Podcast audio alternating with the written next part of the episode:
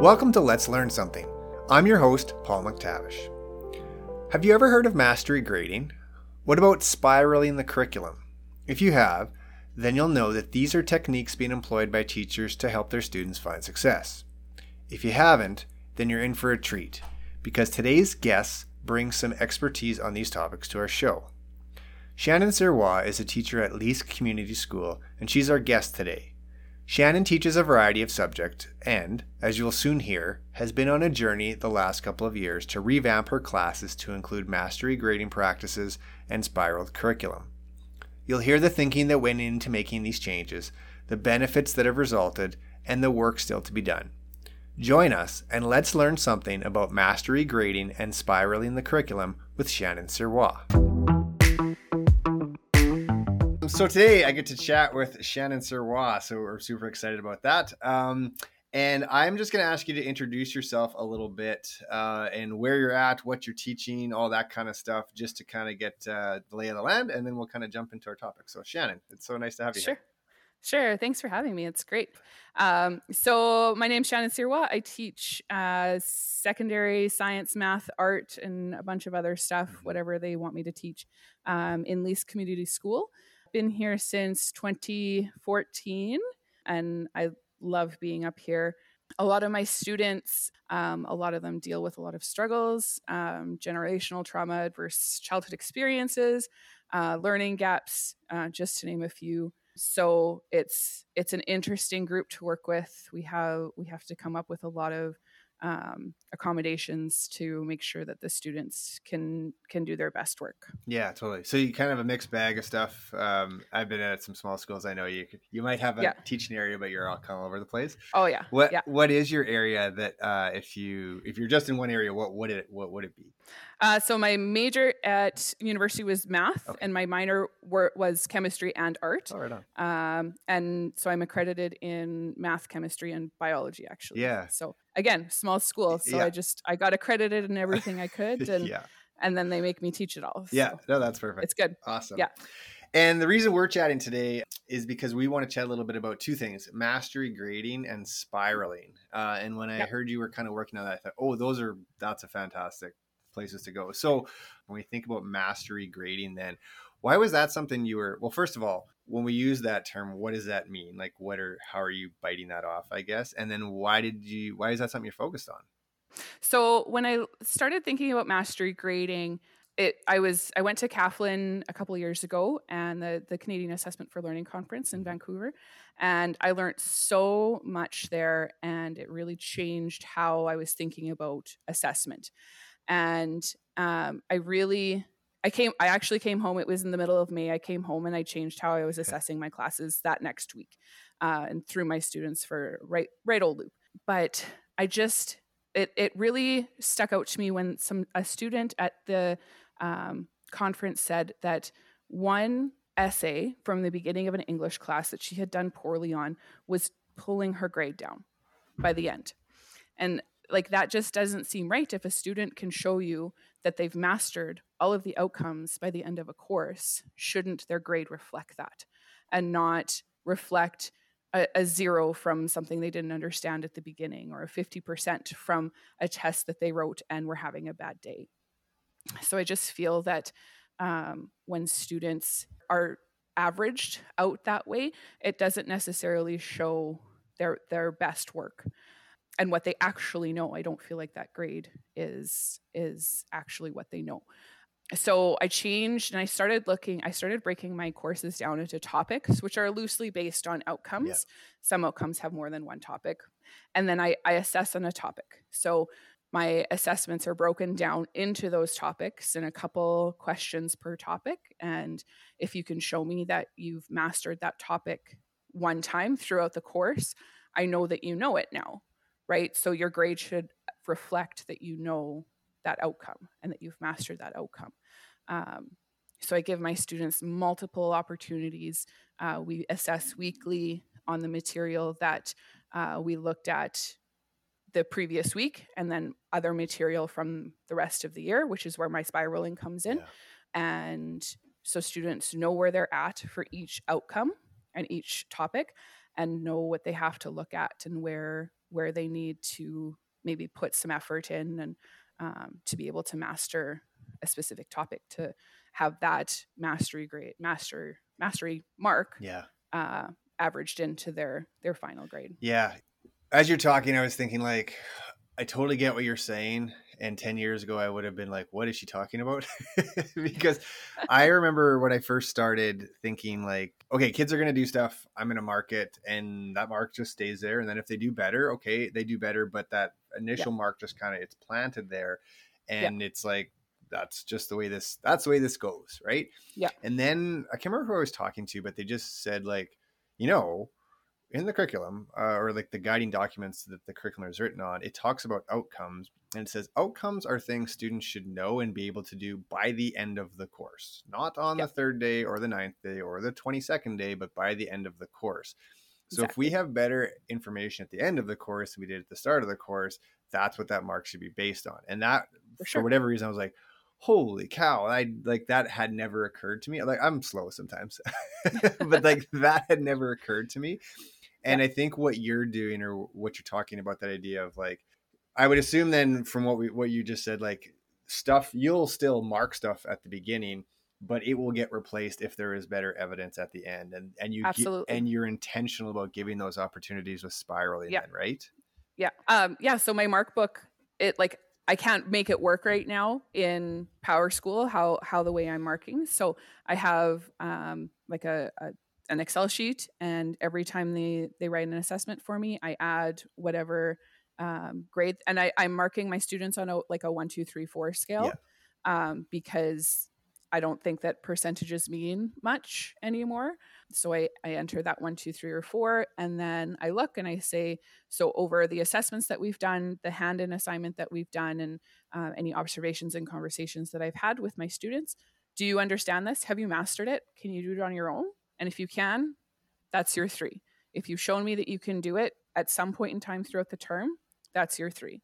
And that's as long as you can show me at, at one point that you've know you know it, then I feel like you deserve that three no matter what else happens throughout the year because one bad test doesn't mean that you don't understand something it means you had a bad day so you're looking at the balance of evidence of uh, they did maybe some something written you saw them in class, you had a conversation with them, and based off the balance of that evidence, you're going to assign a, a one, two, three, four, whatever it happens to be, right? Exactly. Yeah. And do you do that? Works beautifully.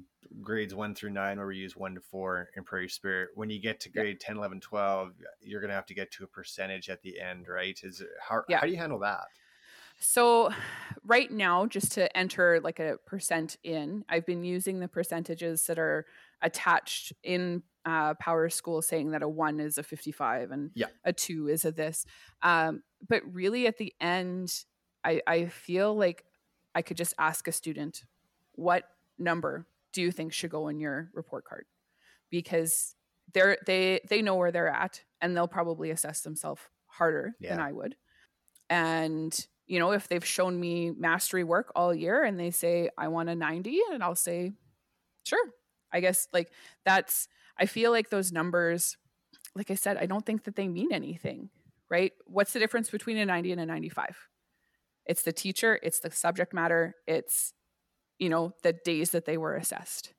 And so those numbers in the, at the end of the day, I feel just you can't you can't put too much weight on them right? So if a student feels that they deserve a 90 and i agree then i'll throw a 90 into the report card. Yeah and i think that's the big thing right is like i, I like that idea of like co-determining the mark. Like at the end of the day as a teacher we still have to be like I mark stuff, right? Yeah. Like I'm, oh, for sure. I'm assigning the mark, but uh, I yeah. agree. Usually, most times the kid will rate themselves way lower or not way lower but yeah. lower than what they should be like you'll be like hey a three means x y z here's the criteria and they'll be like well i only kind of and you're like no no this is exactly what i was looking for right yeah and they'll yeah they'll for kind sure of lowball themselves a little bit yeah yeah yeah so as long as i have evidence that that 80 or the 90 or whatever the student thinks that they deserve then i feel like i I can back myself up if someone ever comes to say, why did you give this kid an 80 or why did you give this kid a,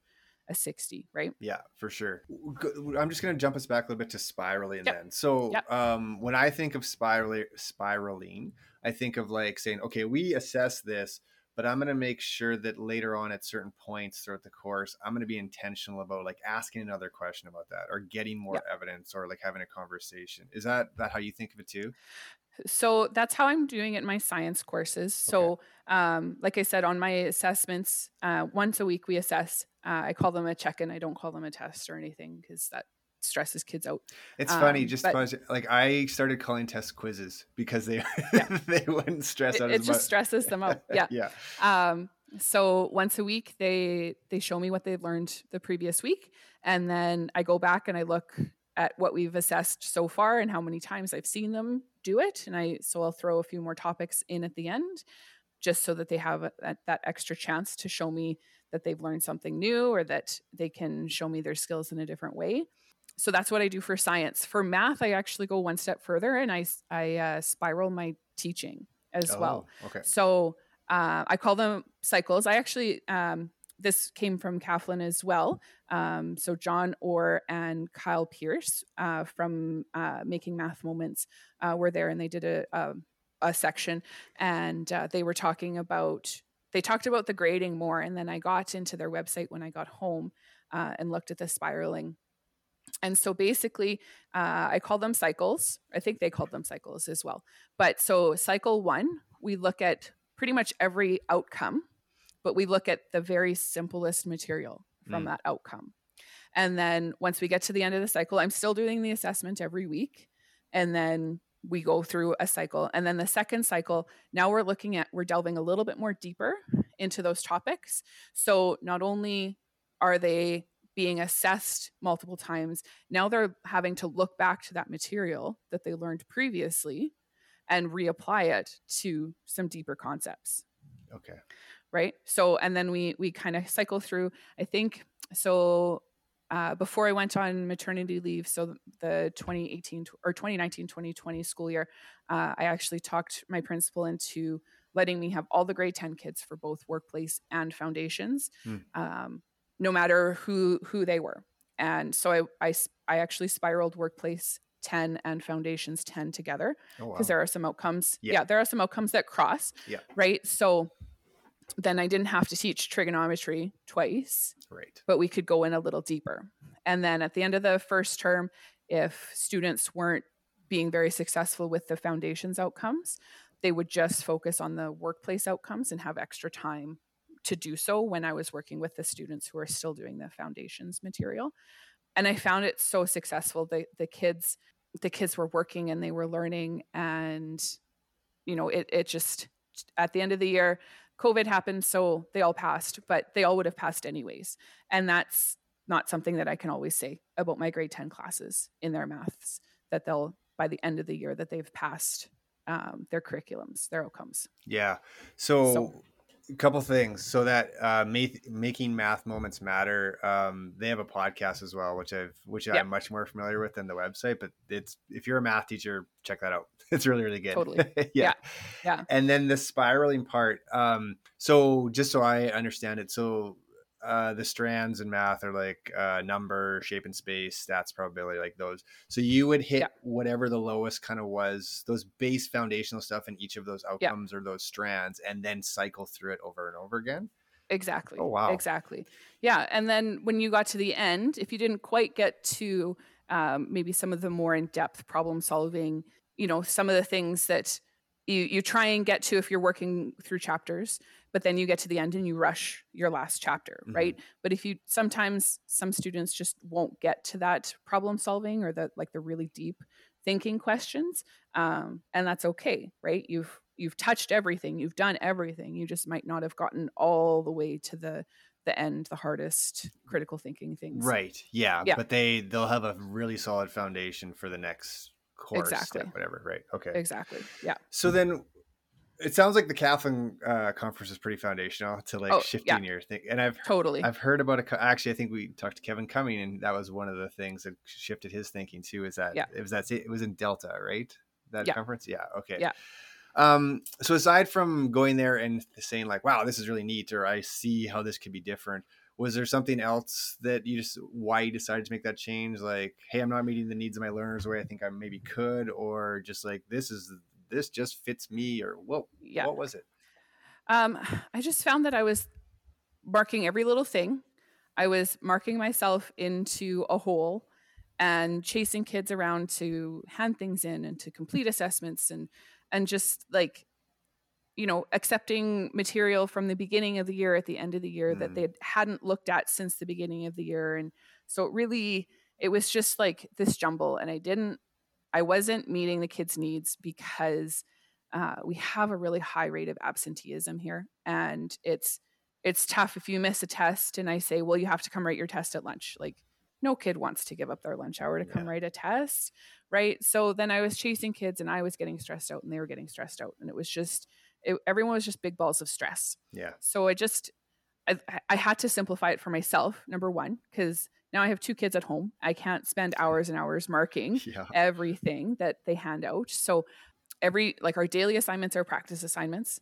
And I go th- around and I give them a check mark if they've done it. And I tell them to finish it if they haven't.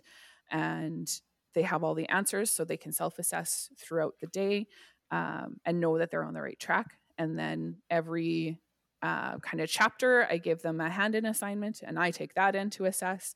And then I take their weekly check ins to assess. So I'm down now to one, maybe two assignments that I'm grading every every week, which means I'm able to give them better feedback and more timely yeah. feedback because I'm not I don't have a stack this big of all this paperwork that you know they probably didn't do very well they they probably put minimal effort into because they just we're, we're gonna have to do another assignment tomorrow. So it it just it eased back my workload.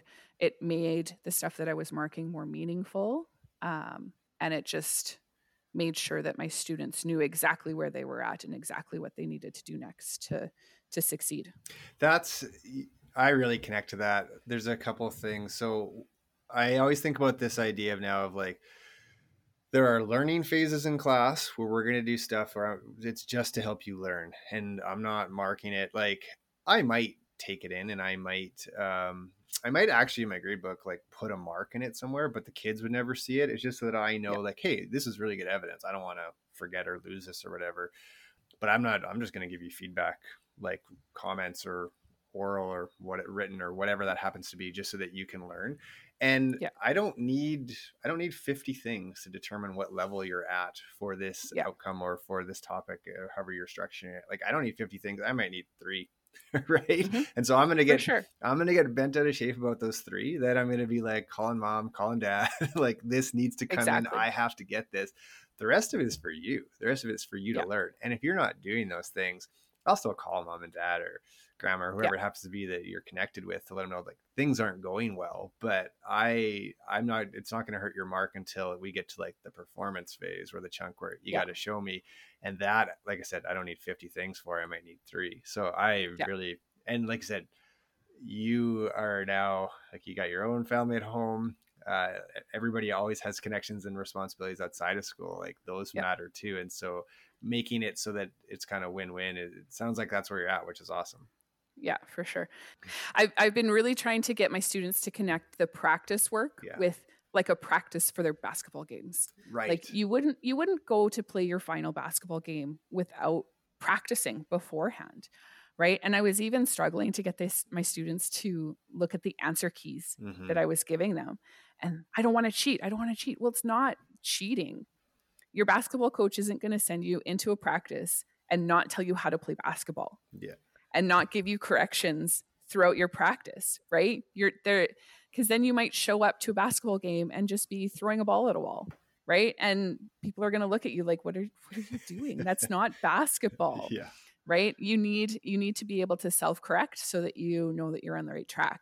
And if if I can't be there to coach you because I have 15 of you in this room, so I can't coach everyone at every second of the day, you need to take some responsibility and coach yourself a little bit mm-hmm. and figure out, yeah, I'm on the right track. I'm doing good. No, I'm not. I need to call my coach over and and get some help.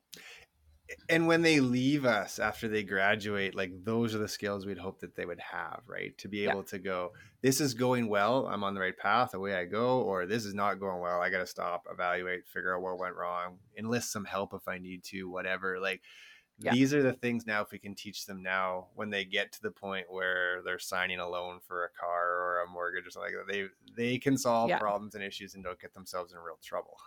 For sure for sure. Yeah. Yeah it needs to get sorted out now.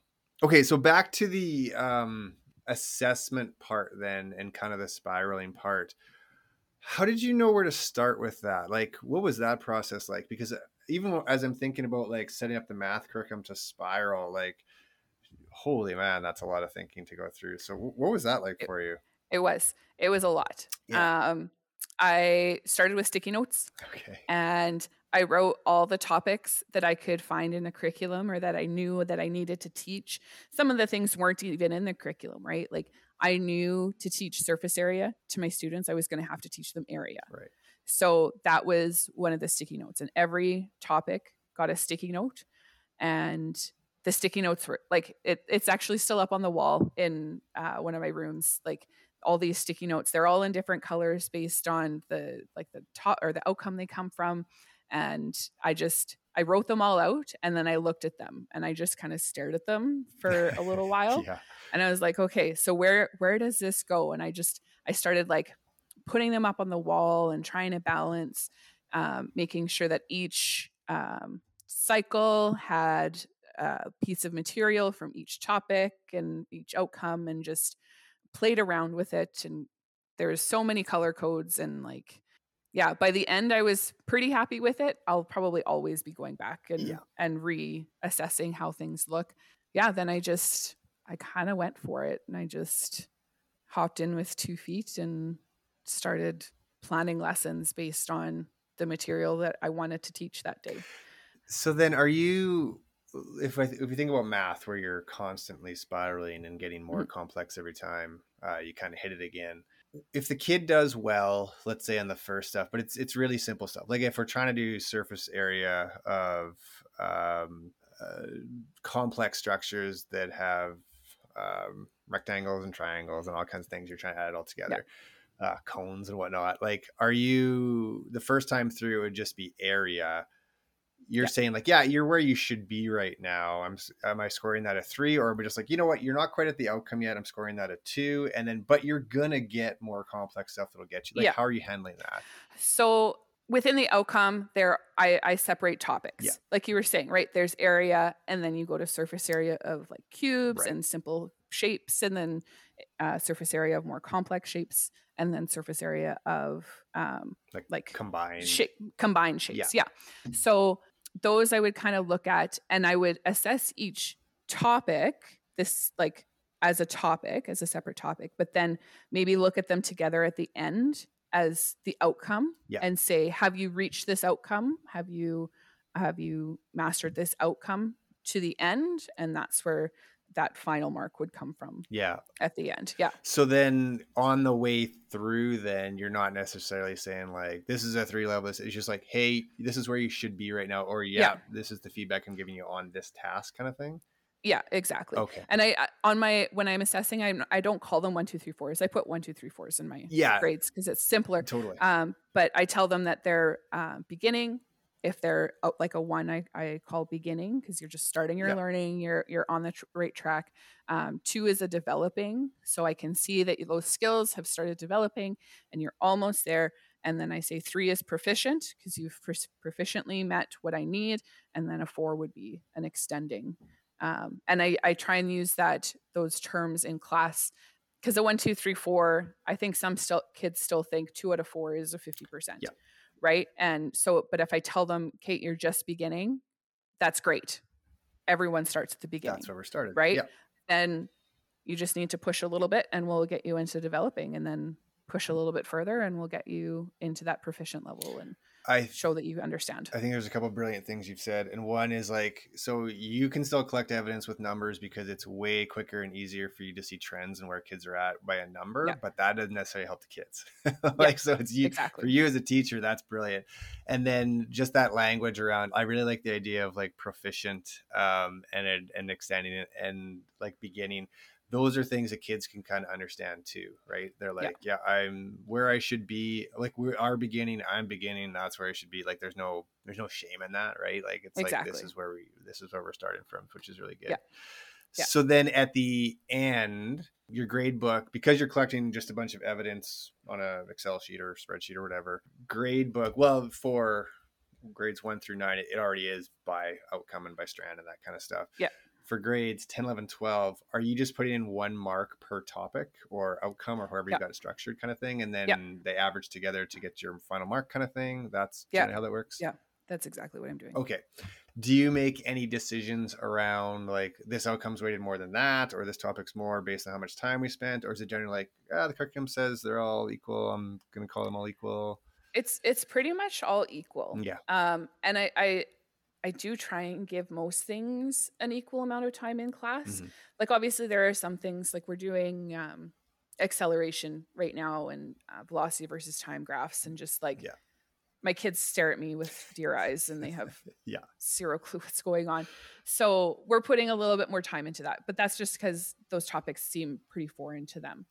Um, yeah, graphing so can be very abstract for a lot of kids. yeah. Oh, for sure. And and the the five acceleration equations, they they Yeah. just look at them and they're like, "What the heck are you throwing at me? Like I've never seen this many letters in an equation before." yeah. and uh, so just just to bring them back to like just read the the problem, underline some information, figure out what information you have, like trying to get them not in that algorithm, but just like really thinking deeply about what's in that question and how they can use that to solve problems and Yeah, like a, yeah so we're yeah applying like a problem solving framework to a question, Yeah. right? Saying like, Yeah, what, do- for sure. what does it tell me? What do I know? Where am I trying to get to? Right? Yeah. But I wouldn't, because we've spent four classes on acceleration in these graphs, I wouldn't weight those differently. I just know that my students need more time Yeah. with something like that. Yeah. So, yeah. Yeah, that totally makes sense. So then you've kind of talked about this a little bit already, but um, when we talked about the learners, but so you've made this change from, and I, I'm imagining there's a bunch of differences you've noticed. Like one, just like your relationship with the learners. Two, probably like how they approach their work, stuff like that. Can Mhm. can chat a little bit about that? Like, what have you seen different now that you have started to interact differently with how you assess and how you spiral and that kind of stuff? I'm finding the kids are a little bit more relaxed. They, they still freak out a little bit when I tell them it's check in day. Mm. but it's not it's not so much because they know it's not the end. They know a check-in isn't the end whereas the chapter test is the end. Yeah. you're done. You're showing me what you know for this chapter and then we're moving on and not looking at it again. Um, and i try and be really purposeful about making sure that they understand that this isn't the end. If you don't know it today that's fine. You might know it tomorrow. You might know it the next day um, and i really push them to even take their check-ins as learning opportunities um, so I've created little, I call them check-in helpers, Hmm. and they're just little quarter sheets. They have some definitions. They have maybe a, a worked problem for them, and I say, if you need this, I'll give it to you. It's like this isn't a negative thing. I want you to learn something from this check-in, rather than leaving it blank. I want you to learn how to do this question. So here's some help. I can't give you a proficient because Yeah. you're not doing it independently, but are you going to get a developing or better on your own? I ask them to think about that. And if you're not, then take this opportunity to learn today. And then maybe next time it's on a check in, you, you'll know how to do it because you've taken this opportunity to learn and you can get the proficient next time. On the next check in. See, I love that. I I used to have conversations with kids, and I I would use the numbers, and I Mhm. I I would advocate more for what you're doing with those descriptors of those levels. But I would say like, okay, so we're working through this question. If you need my help on this, like if you need me to like if it's just like a little nudge, I'm not gonna say like I helped you, but if it's like if Yeah. you need me to kind of scaffold this for you, then you're probably not at the three level, so three proficient kind of thing. It's like, Yeah. but that doesn't mean you can't show me some stuff here. And I liked that idea of like I would still provide scaffolding, I would still provide help because I still want you to learn something here. And I would, but Yeah. it would just like we would know that if I'm going to provide a bunch of scaffolding, then we're not talking about this being evidence of proficiency anymore. This is evidence of what you would call developing, or I would call approaching, or that kind of stuff, right? And it's Right. like, Yeah. But that relationship or that learning conversation was still really, really positive because it was like, okay, yeah, I get it. Like I get as the student, I get to basically say like, no, I don't know this. Can you help me? And I go, yeah, absolutely. Like here, I want you to learn something here, and then Yeah. I just try and give you not necessarily the answer, but like ask some questions maybe to see maybe if you have it in. Like I'll, I'm, I always say like I'm gonna ask you some questions first before I start helping you because I bet there's more there that you know, and I'm just gonna help Yeah. shape your thinking a little bit. But then there are some times when it's like, no, I legit don't know this. Fair enough. We're gonna learn some stuff right here now, and that was such a better relationship to have than me basically Yeah. being like, well, you don't know it. Sorry, one out of five or whatever it happened to be. Right? for sure Yeah. for sure and i like i push my students to not leave any questions blank like Yeah. even if you have zero clue just tell me like i think this number means something about this like write me a sentence that what does when you look at this what does your brain automatically say? Mm. what's the the thing that pops into your brain that maybe you can't fully flesh out but what's that that thing? If you're if you've been in class there's going to be something that sparks in your brain right? So write down two words to tell me something that you've you understand about this. And that just shows me that you're starting Yeah. right? And that gives me the ability to say that you are starting and that you can have that one rather than you leaving it blank and me having to say no evidence or Yeah. nhi right Yeah, totally. I make the assumption that it's like we're always growing and we're always learning and we're always going to find new ways, but there's always something that's going not as great as we want. And so there's something we're going to pick away at kind of thing. Be like, that's the next challenge. So my question, is a long way of saying, what's still hard about this? Or what is the parts that are still like, these are still the challenges that maybe I'm working on, but haven't figured out yet? still definitely still trying to get my kids to buy into the practice Mm, and getting the practice done okay. and and not worrying so much that it's not worth marks Yeah. Yeah. Yeah. right? Our students are still so mark driven that if I say, well, I'm not marking it, okay, that means I don't have to do it, right? Right. Like what what what what does it matter? And and just really I always my kids love basketball, so I always go back to basketball practice. Like Mhm. you're not going to go to a game before you've done a practice, right? Like yeah. you're not going to pick up a brand new sport and go play a final game without having one practice Yeah. right so just really instilling that that practice is important and and they need to to put a little bit of effort into it Yeah, because you don't want to be embarrassed, right? You don't want to get there Yeah. and feel crappy about it. You want to get there and be Yeah. like, "Oh yeah, I know, I know how this is going to go," or "I know, I feel good about this," right? Um, and i still have students like i said who come in and i say it's check-in day and they still just like they tense up their shoulders come up to their ears and they don't want to look at me and they don't want to engage and they just they they still think so negatively about these about an assessment Mm, and just trying to really get them to understand that it's not the end like it's not the end until it's the end. Yeah, and this this isn't the end. And even um, my plan for finals is to have the kids pick which topics they want on their finals right? If you've mastered something maybe maybe you want some extending questions right. to show me that you can get the four. But if you've mastered it then maybe we don't have to put so much weight on it on your final. Right. maybe we put a little bit more weight onto something that you haven't showed me mastery in yet and that's what your your final will be a part. so everyone will kind of have an individualized final that i copy paste from like a yeah. uh, I, i'm not i'm not a sadist who's going to write 15 finals i'm going to write one big one and then copy paste Yeah. um, but just to make sure that kids have some choice and some um, ownership in what they they know they need to to work on Yeah. for their final grade yeah My last year doing health science 20, that's what I did. So there was what the eight outcomes or nine outcomes, whatever it is in health science 20. And I had, before I had to just had a big exam with everything on it. And then the last year I was like, well, I already have this exam written. I can just break this into the questions to deal with this outcome and this. And it basically, so I printed off eight or nine sheets or whatever it was. And it was like, okay, you already know because in the grade book it already says what you have for each outcome. You know the ones you didn't do well on. I was like, you got to pick a minimum of three. I mean, you can pick, yep. you can do all eight if you want, but you got to pick at least three of these sheets to provide more evidence to get like a better mark. And I, exactly. I liked that because one, then it targeted just the stuff that I needed to see from them too. I didn't have to mark as much, which is selfish, but I was like, this is way better in June yeah. when I'm super stressed. right. And it just, it was just like a nod, a tip of the cap to say, like, I already saw this from you. I know you can do this stuff. You don't need to prove it again. But this stuff, yeah. that didn't go as well. We got to do better there. Or if you had done really well, I'd be like, what, here's the challenge question. Like you said, like, here's a question that's going to ask you to think deeper or create something or whatever that happens to be. And I just yeah. thought that was a, I didn't I didn't perfect it, but I liked the idea. So yeah, yeah, that's the those are the things that popped to my mind. I'm guess I'm just wondering like as you've gone through this, then what do you think are kind of your next steps, or what are the things you're excited about trying this for? Actually, before you answer that question, yeah. I, have, I, have, one other thought. So. Uh, before we started recording, you were just talking about you're teaching a new class for the first time, that financial literacy class, and I I wonder about uh, so you're teaching science class, using math classes, things you're comfortable with, things that you will spiral, things that you will uh, do the mastery grading in. Do you think it's different teaching a curriculum for the first time? Because I think it is. I think it's oh, harder. Oh, totally. okay. Yeah. What's that experience yeah. like? I definitely wouldn't jump right into spiraling. Yeah. Okay. Te- like my teaching for a new curriculum for sure. Um, I, I might do it for math because I'm fairly comfortable with math. But if it was just a brand new curriculum that I'd never seen, I wouldn't spiral the entire thing.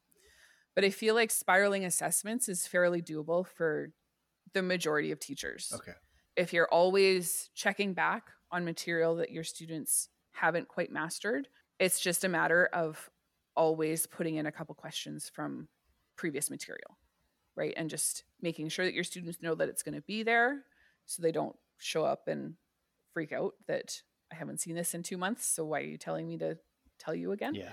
Um, but just I, I feel like the assessments is a good place to start for any new course, and then you can ease your way into spiraling the material. You could even spiral bell work if you weren't quite ready mm. to spiral material, right? If you wanted to come in and do a couple questions before you got into the day's work um, from previous topics just to always i feel like every time oh i know the, the way your memory works every time you pull have to pull something out of your memory it gets uh, driven deeper into your long-term memory. Yeah.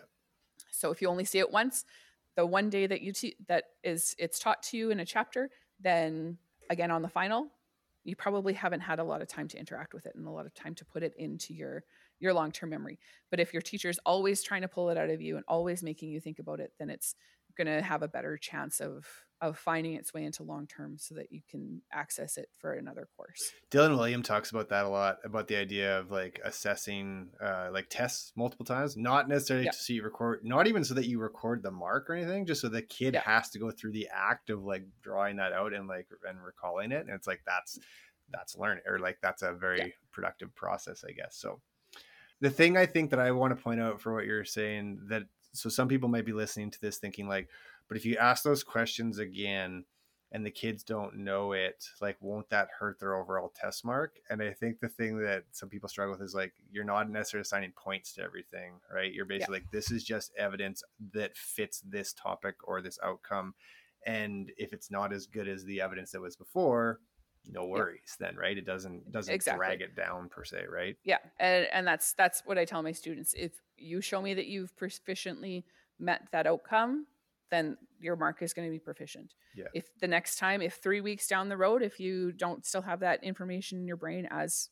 strongly then that's okay right? You've shown me that you you know it and you might just have to see it a few more times to make sure that it's in that long-term memory storage and yeah. um, that you'll always have it there. Awesome yeah. so then back to that last question i was asked before uh, what yeah. are you excited about or where does this go or where do you think your next steps are um, i just i really want to continue fleshing it out i want to so i have my science 10 uh, i'll have my science 10 course finished uh, i also worked on my uh, foundations of math 10 spiraling uh, while i was on my maternity leave uh, so I just want to like continue applying it to all my courses nice. and making sure that I'm doing it and make and everything aligns together.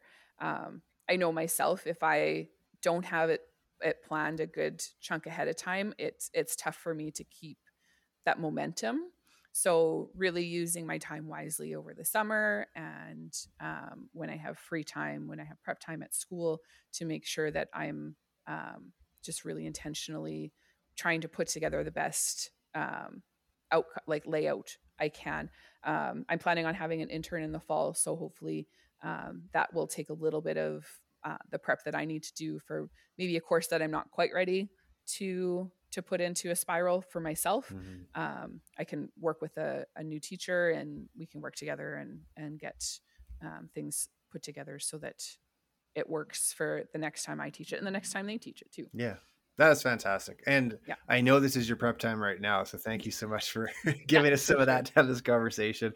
And I know uh, we have a little bit of a tight window here too, because I know you've got stuff started right away. So I think uh, I'll call it an end here right now. But Shannon, thank you so much for taking the time to chat. This has been super informative and super helpful. So yeah, thank you. For sure. Yeah, you're welcome. Awesome. Thanks.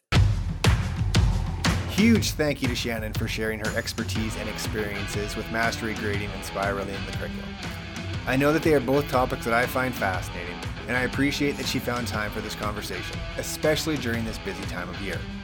Speaking of this busy time of year, we are wrapping up 2020 2021, but we do have one episode left. Stay tuned to our podcast feed for one very special episode to round out the year. Until then, stay safe and take care.